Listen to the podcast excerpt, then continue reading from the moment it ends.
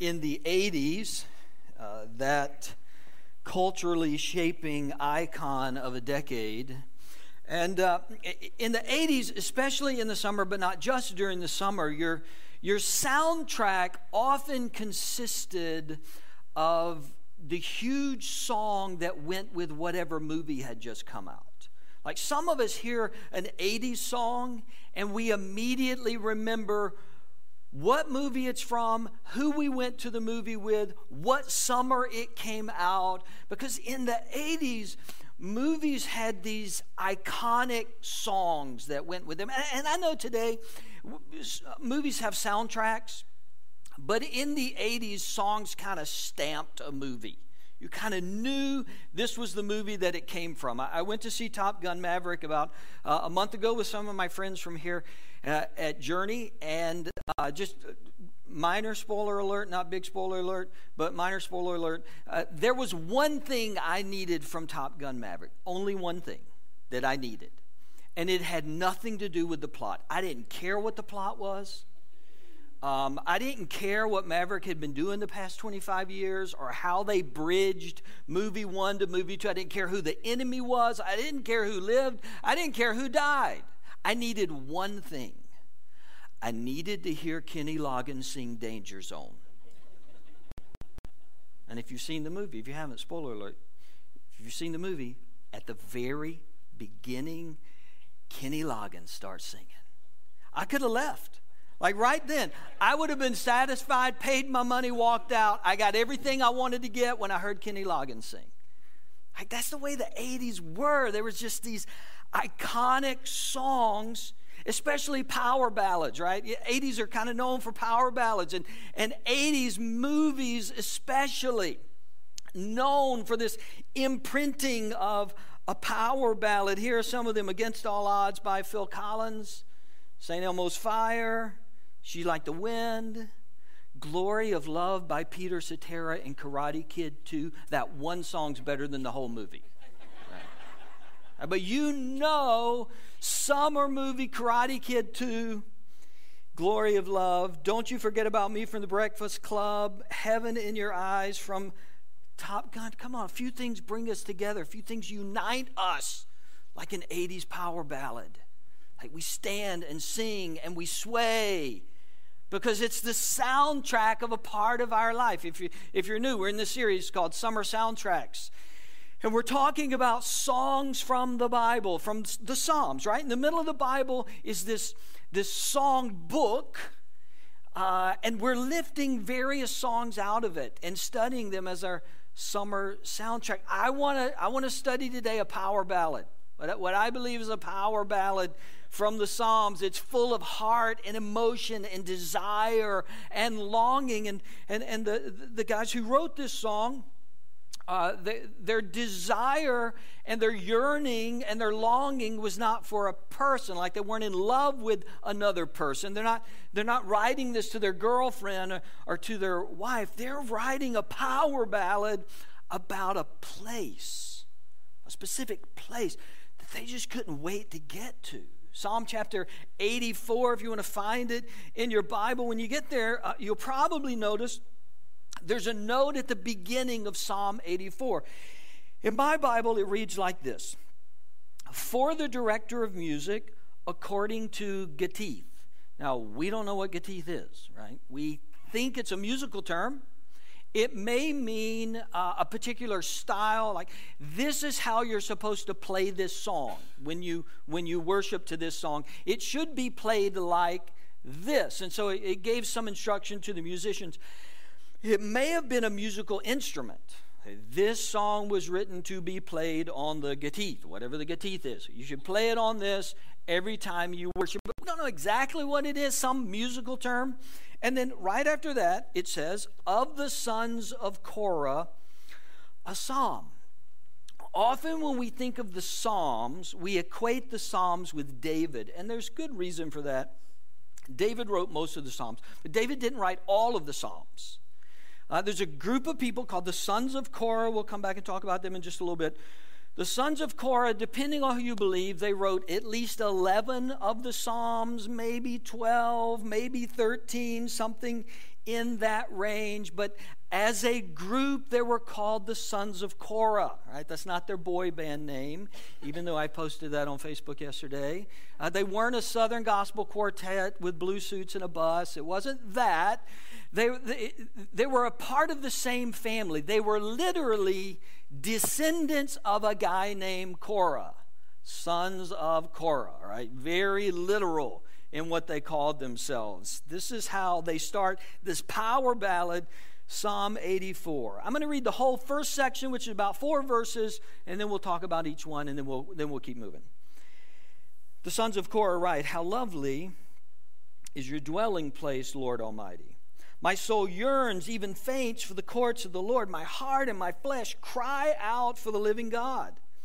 Even the sparrow has found a home, and the swallow a nest for herself, where she may have her young, a place near your altar, Lord Almighty, my God, my King, and my God. Blessed are those who dwell in your house, they are ever praising you. Two weeks ago, we talked about a collection of 15 psalms that we refer to as the songs of ascent. We said they're traveling songs, right? These are the songs that the uh, Hebrews, the Israelites, would sing when they were traveling back to Jerusalem for a major feast or traveling back to worship. Psalm 84 is not a traveling song, it's a thinking about traveling song, right? You got traveling songs, and then you have thinking about traveling songs. I just got back from vacation yesterday, if you couldn't tell, brought a little vacation back with me, trying to make it last as long as it can last, right? And some of you are like me. You come back from vacation, and the first thing you do is start thinking about when you can take another vacation, right? You get back from the beach and you think, okay, when can we go back to the beach? You, you, you come back from the mountains and think, well, you know, in a couple of weeks we could probably go back up to the mountains for another trip. You get back from vacation and you're not going on another vacation, but you're thinking about going on another vacation, right? Enneagram 7s in the house. If you're not sure if you're an Enneagram 7, Enneagram 7s are always thinking about the next adventure they're going to take, the next place they're going to visit, the next new thing they're going to go do that they've never done before, the next new city they're going to go visit. They're always thinking about the next thing. Some of you, going on a trip is disappointing because then you can no longer anticipate going on that trip. Right? You're, you're kind of disappointed when you get there because you can't anticipate going there anymore. So, somebody put this, I, have seen this from time to time on uh, social media or on the internet. Somebody said, instead of wondering when your next vacation is, maybe you should set up a life you don't need to escape from. That's dumb. Like, I don't, I don't know who wrote this, but they're dumb, right? I rebuke that. I re- and I'm not a big rebuker. If you come to our church, like I don't just rebuke things, this should be rebuked. Because it's, something so good about getting back from a trip and thinking, hey, you know, a couple of months, we're, let's, let's put this on the calendar. Let's go here. The sons of Korah, they're not going anywhere, they're just thinking about going somewhere. And the place they're thinking about going is the house of God, the temple the place of worship, the, the place where the presence of God was tangible and real. And they would join with the people of God and they would sing and they would pray and they would study the scripture and they would bring their offerings and their sacrifices. And the sons of Korah, they're not going there right now, but on their heart is, I can't wait to go again.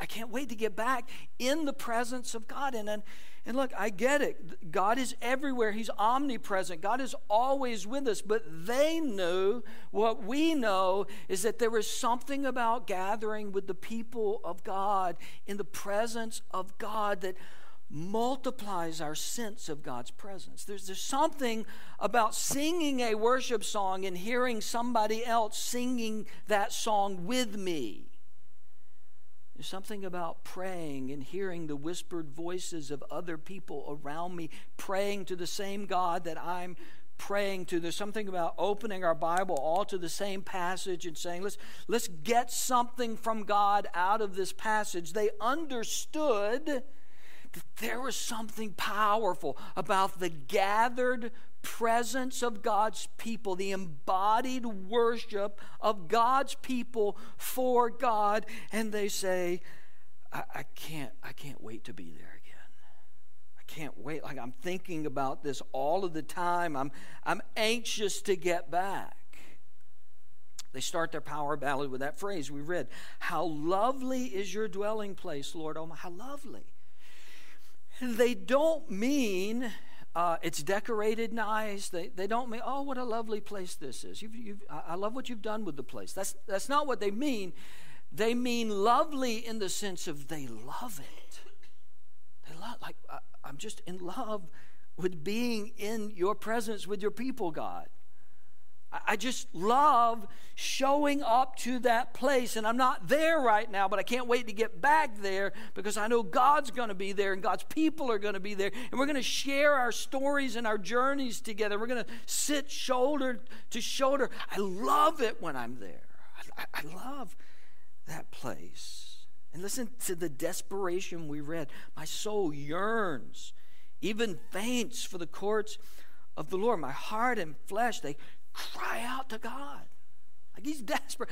I, I, just want to be in your presence, God. I want, I want to sense you with your people as we sing. I, I, I want to be there. And he's, I won't read it again, but he, he's kind of jealous of the sparrows, of the birds, right?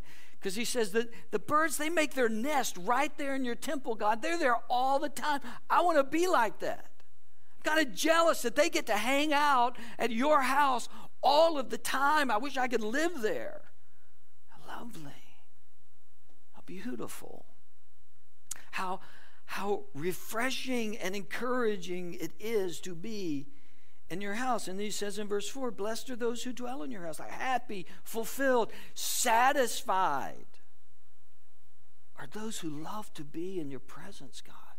Those who love to be in your house, those, those who love to come in your presence and in the presence of your people.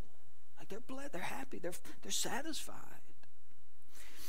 Then, depending on the translation that you have, after verse 4 and again after verse 8, there's a little word. It's the word Selah. The NIV takes it out, except for in the footnote. If you have an NIV, uh, a newer NIV, it, it's probably in a footnote, but it might not be in the, the chapter itself. And I understand why they take it out. The NIV chooses to take it out because we don't exactly know what it means. Kind of like Gittith, right? We don't really know what this word means. There's a couple of guesses. Uh, one guess is like Gittith, it's a musical term. But even in the musical term idea, uh, there's a couple of different definitions of it. Some people think it means to pause. Right, just take a break right there. You're singing, you're worshiping. We're just going to stretch this out for a minute. We're just, we're just going to pause. Um, other people think it means to pause for a musical interlude. So we're singing, we're worshiping, we're, we're singing those first four verses, and then we're going to stop and the instruments are going to play, right? Zach's going to slay a guitar solo for a minute. He's going to just play it out there. And we're going to listen. We're going to keep worshiping. Might have meant that. Of the non musical explanations, the most consistent one is that it was something they would say at this point. Um, it would be similar to someone saying amen, right?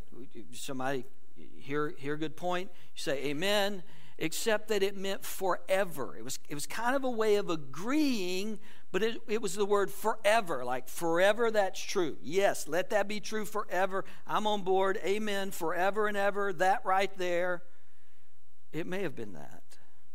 The thread that kind of ties all of these definitions together is the idea don't be in a hurry when we're walking through this. Come on, let this sink in. Let, let this settle into your heart. Respond. Don't, don't just sit and hear the words go by. At this point, respond. Take a break, pause. Let this get into your heart. Feel what we're feeling in this moment. Say forever. Say yes. Agree with that. don't just, don't just be passive. When we enter into the presence of God, we begin to worship Him. Don't just kind of sit back and go, oh, that's nice. Don't, don't sit back and critique everything. Well, this was good, but that wasn't really my favorite song. Pastor Ken didn't really have his A game today. The, the, the sons of Korah say, no, bring you into what's happening. You respond, you interact, you be a part of this. Whatever the specific meaning of Selah, I think this word exposes some of how superficial our worship is in 2022. So, some of how we do just kind of sit up, uh, just kind of show up and go through the motions. Or we, we, we do kind of show up and just let everybody else do the stuff and we just kind of watch the stuff. We, we, we do show up and just kind of sit back and wait to be impressed or, or something. When the, when the psalmist would say, No, come in and sing when everybody sings. L- lift your hands when, when we lift our hands. Clap when we clap. Say forever. Say amen when, when we should say amen. Bring yourself to this moment. Not just sit back and watch. Bring your whole self to this moment and slow down, pause, take it in, let it sink deep into your heart. Step into the presence of God. Verse 5, he goes on. Blessed are those whose strength is in you, whose hearts are set on pilgrimage. Love that phrase. Blessed are those whose hearts are set on, set on pilgrimage. In other words, they view their whole life as this moving towards God. Like their, their whole, wherever they are, their whole life is how can I walk more closely with God? How can I move closer to God? How can I step in step with the Spirit of God? Blessed are those whose hearts are set on pilgrimage. They realize their spiritual life is not static.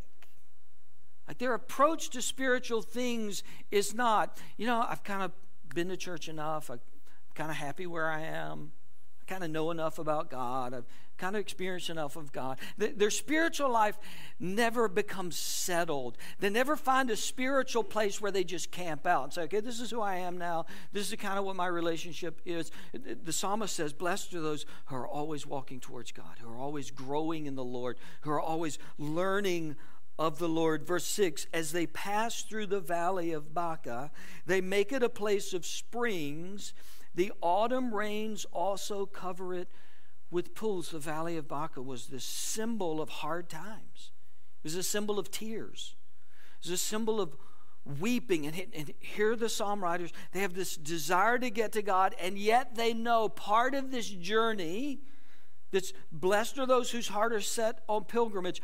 Part of this pilgrimage is going to be hard.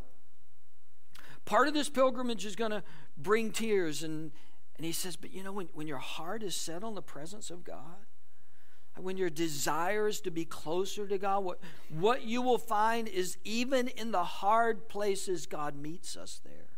Even in the difficult parts of the journey, God walks with us. He refreshes us. He encourages us. He steps in and walks beside us. Even in those difficult moments, they can become a source of refreshing and energy. Listen, it's possible to be in a hard place and still be on the way towards God. It's possible to be in a broken place and still be on the way towards God. We often we often define difficult places as if we must be away from God or else this wouldn't be happening, right? We often define broken places as well I, I, must be going the wrong direction and the psalmist says you know what sometimes you're going the right direction and it's just hard sometimes you're walking towards god and there's still tears sometimes you're walking towards the presence of god and there's still brokenness and even in those places god can give you strength he says that specifically in the next verse they, those people who are journeying towards God, who are walking towards God, they go from strength to strength till each appears before God in Zion. God's just constantly building them up. It's not that we don't ever feel weak. It's not, it's not that we don't ever feel broken. He's already said that's going to be a part of it. But in those seasons, God's bringing them along. God's strengthening their heart. God's strengthening their spirit. They'll go from strength to strength as they grow in the Lord. Verse 8. Hear my prayer. Lord God Almighty, listen to me, God of Jacob. Look on your shield, O God. Look with favor on your anointed one. It's not uncommon in the Psalms in particular, but several places in the Old Testament, it's not uncommon for people to call out and ask God to listen to them or ask God to see them, uh, which we already know God already listens to us, right? God already sees us. That, that sort of cry is not for God. It's not because God's attention has gone away from us. It's more for the person praying it. God, listen to me. God's already listening to you. God, look, God, don't lose sight of me. God doesn't lose sight of you. But God is okay if you and I, in our prayer, in our crying out to Him, if we say, God, listen to us, God's fine with that. God's okay with that. It doesn't bother God that you feel as if He's not listening, even though He's listening. These psalm writers they include this in Psalm 84. God, hear me. God, hear me. And God's, God's already hearing them, He's already listening to them. And then we read, somewhat well known verse, verse 10 Better is one day in your courts than a thousand elsewhere. I would rather be a doorkeeper in the house of my God than dwell in the tents of the wicked appreciate the throwback worship song today from the worship band. If you if you uh, remember the, the, the old worship songs, "Better is one day in your house," right? Matt Redman's song, "Better is one day," comes right out of this verse. And, and the sons of Korah says, "I so much want to be in your presence. I, I, I so much want to be with your people. I want I want to experience the." the corporate embodied worship of God with other believers, I would take that one day over a thousand days anywhere else.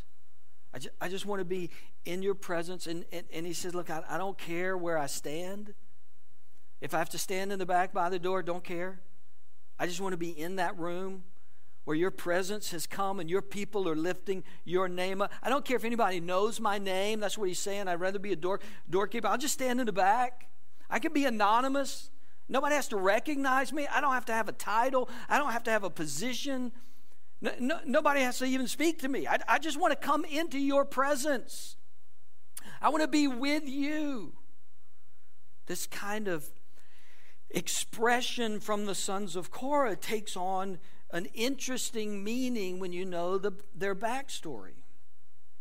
The Korathites, or Korahites, they're called both, but it's the same group, in, in Numbers chapter 4, Korah and his descendants are part of the Levites. The Levites are the priestly tribe, right? They lead the worship services. They care for all of the instruments, implements that are in the tabernacle and then in the temple. In Numbers chapter 4, Moses gives Korah and his descendants the responsibility for the truly important furniture and instruments that are in the tabernacle. And if you remember, in the tabernacle, they would pack it up and they would move it to another place and then they would set up their camp. And the responsibility of the Korahites was whenever the nation of Israel began to move, the Hebrew children began to move to another place, they were responsible for the really important furniture in the tabernacle. And they would have to be very careful with it because you couldn't touch it. Right? This was a symbol of God's holiness. So they had to carry it in a certain way. They, they, they had to use certain implements to move it from one place to the other because they weren't supposed to physically touch it. Korah and his descendants were able to demonstrate time and again the holiness and purity of God. This is a, this is a pretty big deal. Like this is this is an incredible responsibility that you're going to move like the Ark of the Covenant and the and the, and the, the table that was in the, the Holy of Holies and the, and the candle. You, you're going to move all of that. And you've got to, you've got to obey God in the way that you move it. And So, Numbers chapter 4, God gives that responsibility to Korah and his descendants. Fast forward to Numbers chapter 16, and Korah wants a bigger job. So, number 16, Korah gets all of his gang together and they go to Moses and Aaron and basically say, Who do you think you are? You're not better than we are. We're just as good as you are. We want to be priests too. We want to be up on the platform. We want everybody to know our name. We want the really important jobs. And Moses is kind of caught off guard, and so he goes to talk to God about it. It's kind of a long story, but read it in number 16, and then what, what happens is God's not happy, and the earth opens up, and Korah and all his people get swallowed up by the earth, which is a bad day if you're Korah and his peeps, right? That's not the way you saw that going. But what we discover is not all of Korah's people were in on this coup. Like they were not all trying to overthrow Moses and Aaron because decades later, generations later, there's a group of them writing worship songs called the Sons of Korah. And they write Psalm 80, they write this power ballad about the, the house of God and the presence of God. And they say, Look, God, we, we don't care where we stand. Like, we're not like Uh, our descendants were. We don't care what our role is. Like, we don't, we don't need a big name, we don't need a big space. We'll stand in the back. We just desperately want to be in your presence. We just so desperately want to come and sing your praises. We want to hear the voices of other people who sing your praises. We, we want to be in that crowded room of people who are lifting up your name. In, in, in the, the backstory of their history, there was a whole group of people who got cut off from the presence of God, swallowed by the earth. And generations later, here's a group saying, we don't, we don't ever want to be those people.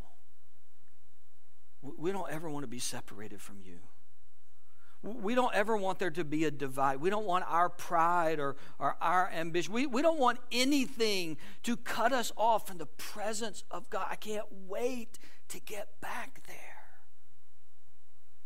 Better is one day in your house than a thousand elsewhere. I'd rather be a doorkeeper in the house of my God than dwell in the tents of the wicked. Listen, here's, a, here's a, one of the beautiful things the sons of Korah teaches us. No matter what's in your backstory, you're still welcome in God's house.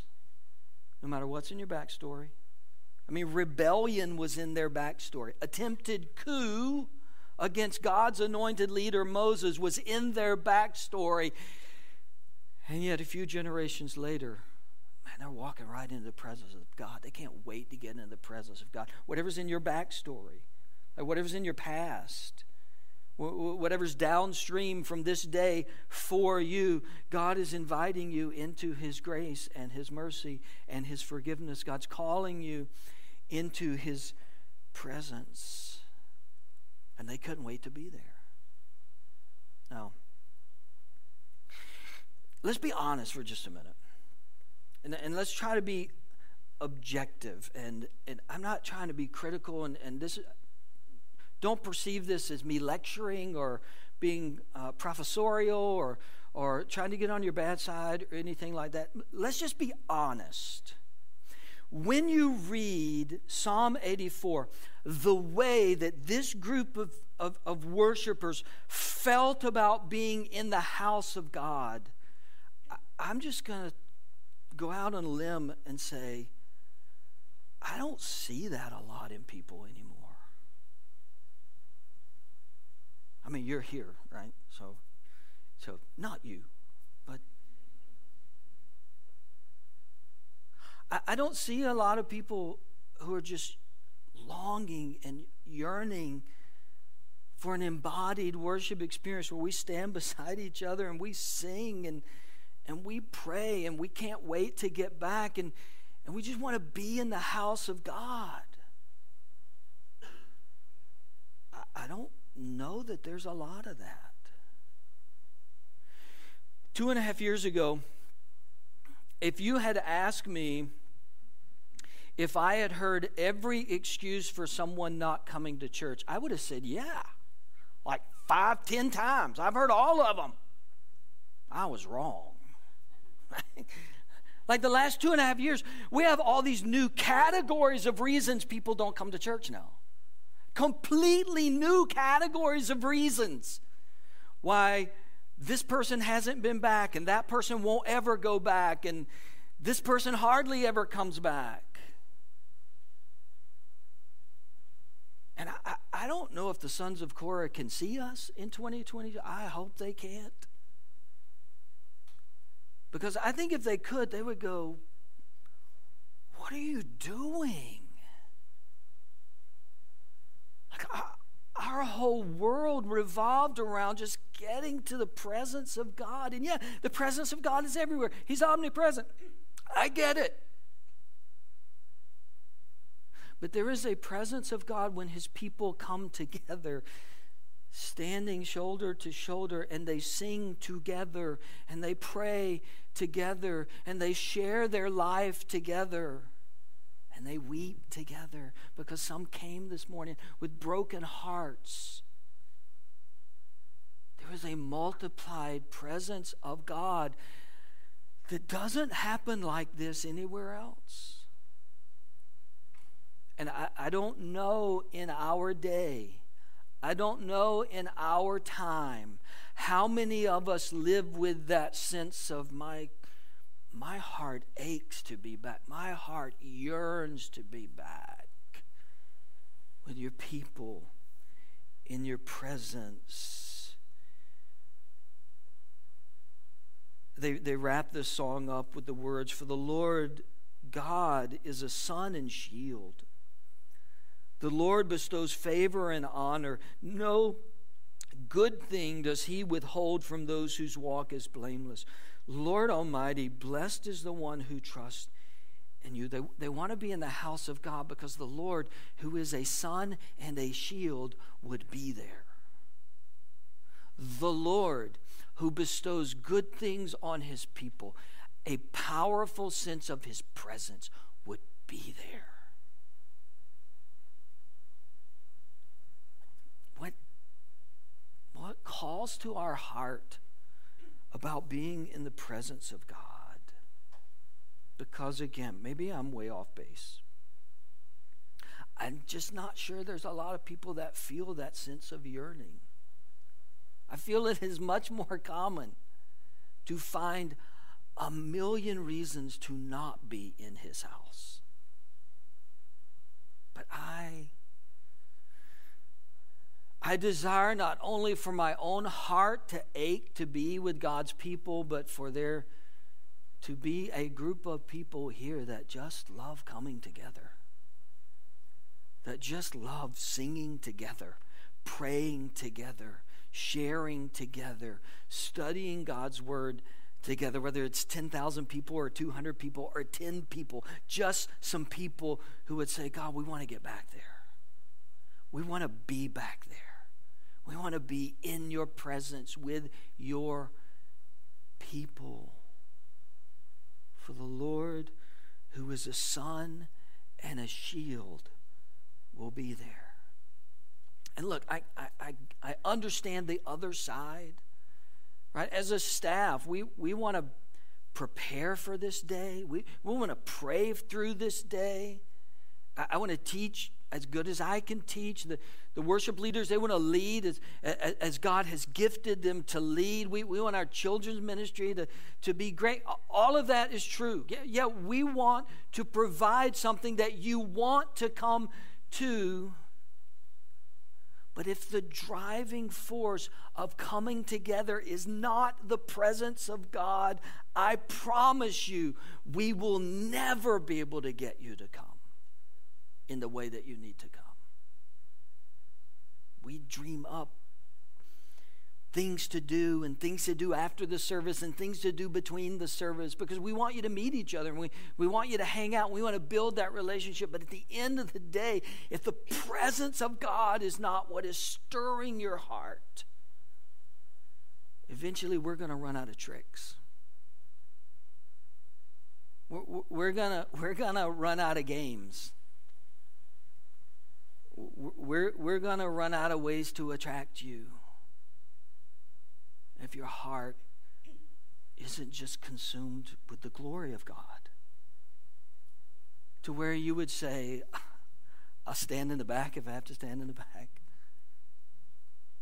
I'll, I'll, I'll slip in and, and sit in a seat without my group if I have to sit in a seat without my group. I just want to be there. Whether Pastor Ken has his A game this week or not, I just I just want to be with God. Whether the band plays my favorite song this week, I just want to be in the presence of God. My soul needs it. When I walk through the valley of Baca, my soul needs it. When I'm broken, my soul needs it. When I'm rejoicing, my soul needs this. Needs it. I just want to encourage you from their voices, not from my voice, from their voices, who thousands of years ago said, I just, I can't wait to get back. I'm not going today, but I can't wait to get there in a few days. May God birth that in us. May God energize that in us. May God show Himself to us. God, we pray for our own hearts. We read these words from people who deeply, passionately loved being in your presence with your people. And when they weren't there, they were thinking about the day they got to go back. And they didn't care where they stood or who knew them or what position or title they had. They didn't care about any of that. They just came for you.